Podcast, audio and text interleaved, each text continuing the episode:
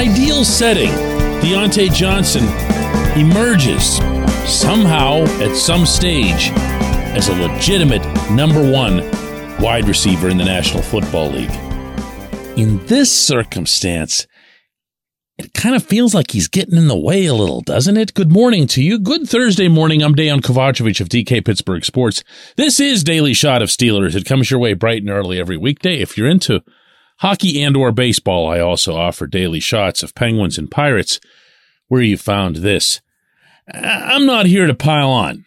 Diontae's had a, well, I could say he's had a rough week, a rough couple of weeks, but for the most part, even if you set aside the contracts, and I know that's hard to set aside, this has been a bad year. He's got 61 catches on 105 targets.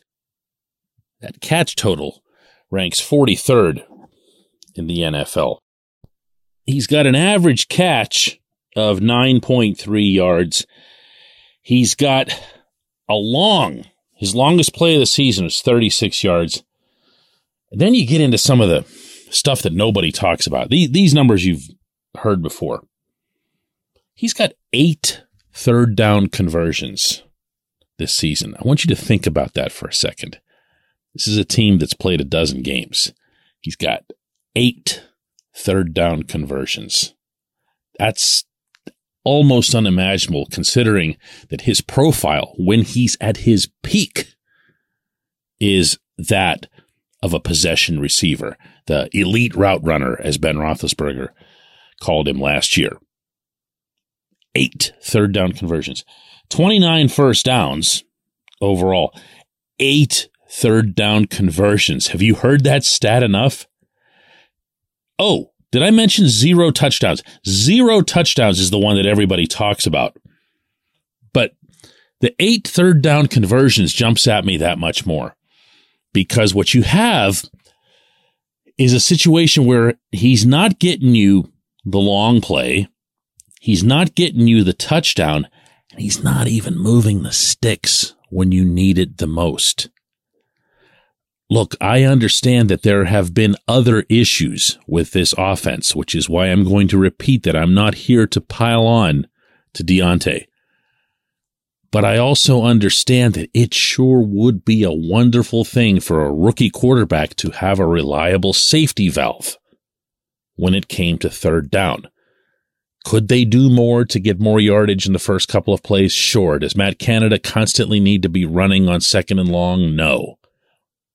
But you still need to have a receiver who can get you a third down conversion particularly one who not only has the route running skills that Diontae does, but also has shown in the past the ability to get some extra yards. Fact, he used to be pretty good at it.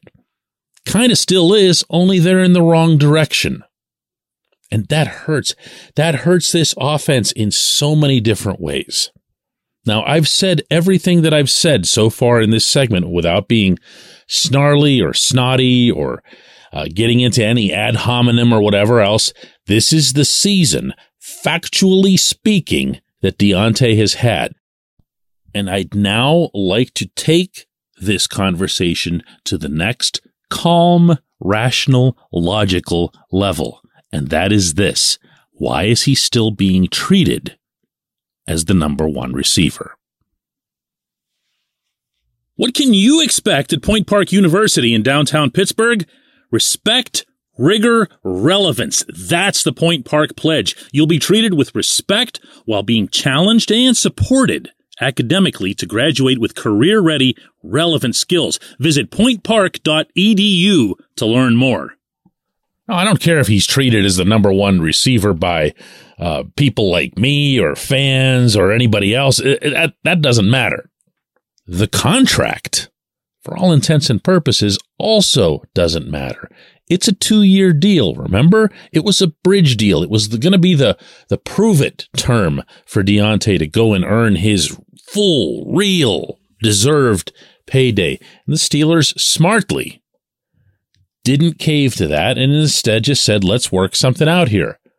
Well, they worked out 36 bleeping million over two years. Now, is there a part of any human when they invest that much into something to say, let's just, let's just keep trying it. Let's just keep doing it. Yeah, absolutely.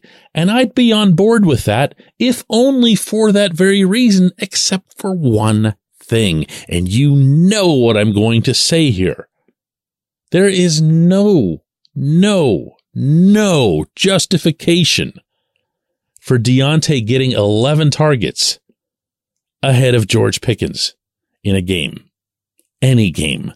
I don't care about the matchup. I don't care about the positioning. I don't care at all about the behavior coming off the field, being upset about it, because that's something that everybody, Diontae is certainly no exception, does. That's just the wide receiver position in 2022, whether any of us likes it or not. But the part that's not okay is having a potentially elite player, which I think we all can agree that Pickens is without overstating it, because I'm not saying he's elite now. I'm saying he's potentially elite. We have seen extraordinary skill to go with his size, to go with his athleticism, to go with his fire, to go with everything else. We have seen that the Steelers, in all likelihood, have landed themselves a player through last year's draft who would not have been available to them had he not had the knee injury in college. Well, the knee certainly checks out. Therefore, they got themselves a first round wide receiver. Maybe, maybe, maybe the best in his class. And what they're doing now with this first round wide receiver who's showing potentially elite talent is not utilizing him, at least in part, because they can't let go of a mistake that they've made.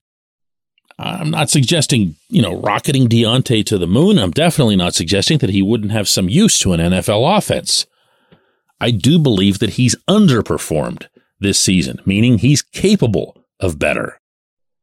But I also believe that it requires a special new tier of insanity when you have a five and seven football team that's got a bunch of younger guys on offense and you're trying to get everybody acclimated to each other in large part. This is kind of the postscript, the part that Mike Tomlin and nobody else wants to talk about to prepare them as much as possible for 2023 and you're just having him watch. You're having him run routes for nothing while you're wasting passes to a mistake. To a mistake. That makes no sense. None at all. When we come back, J1Q.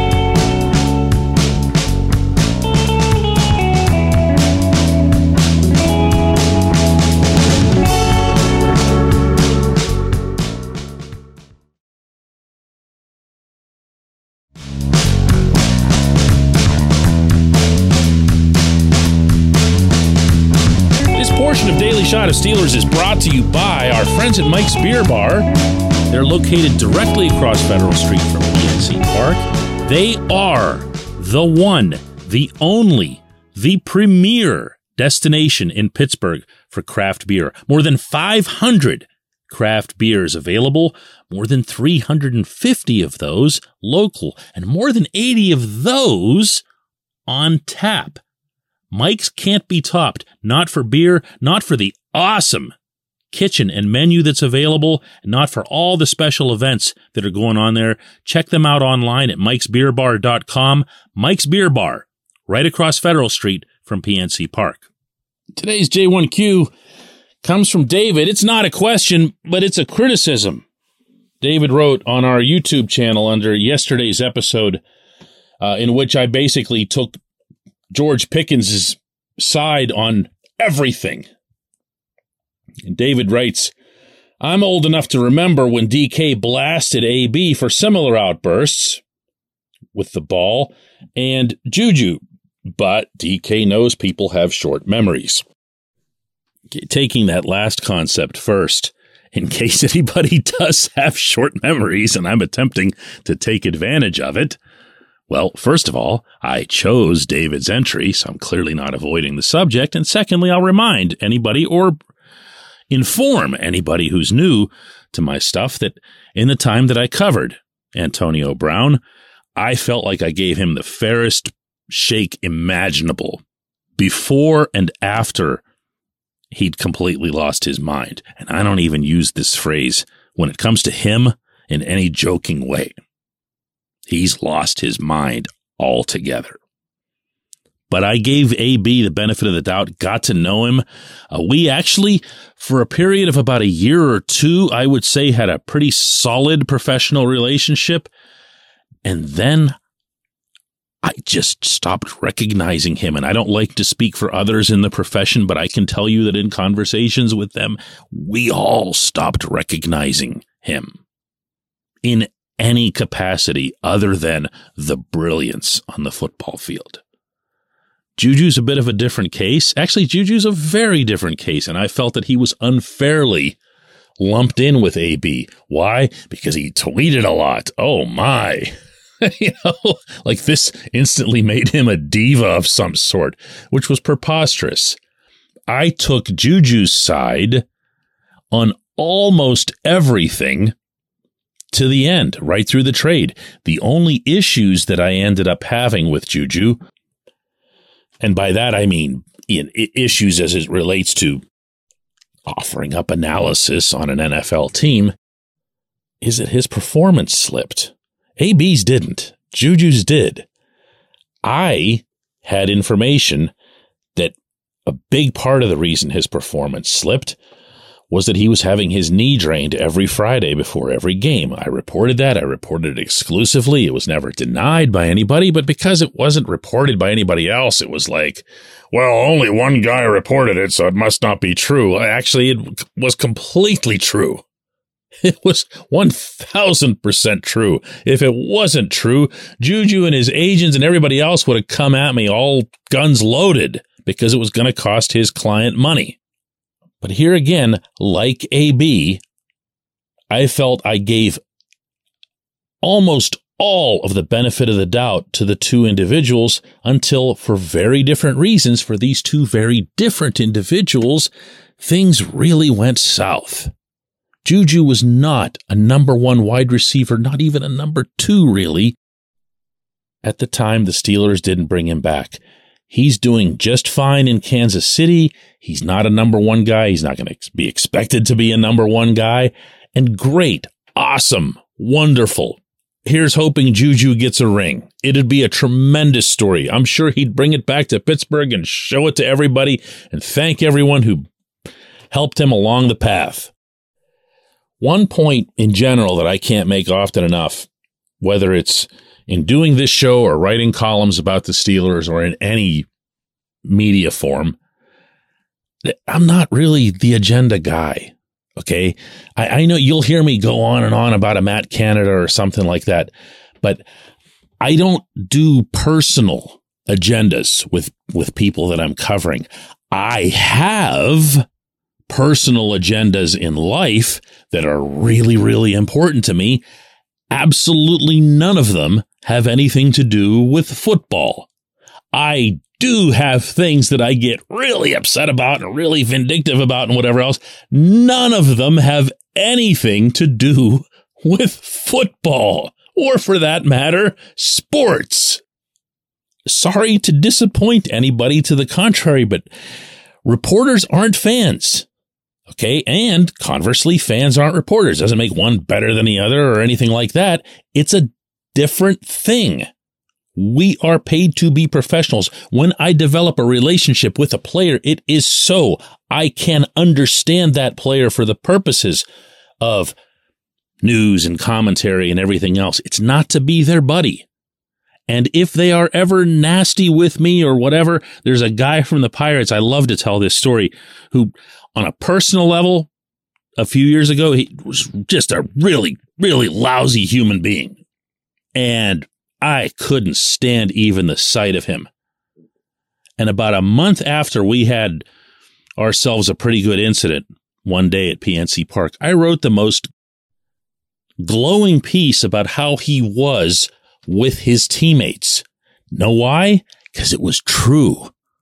And because his teammates loved him and because he was legitimately good with his teammates. The fact that he hated me and vice versa sure doesn't factor into a story like that. No one cares how anybody is with me because I don't matter. So, David, I hate to burst your bubble, but I don't have these things that you think that I have. If you ever want to have a real conversation with me about which players are this or that or good or bad or nice or not nice, whether it's with me or anybody else here, I'm happy to have those, but don't just go blindly and lazily accusing me of favoritism or whatever that even was. I, I, I was going to say I appreciate the question. Like I actually don't appreciate that question. I appreciate everyone who listens to Daily Shot of Steelers, including you, Dave. I might add. Let's do another one of these tomorrow.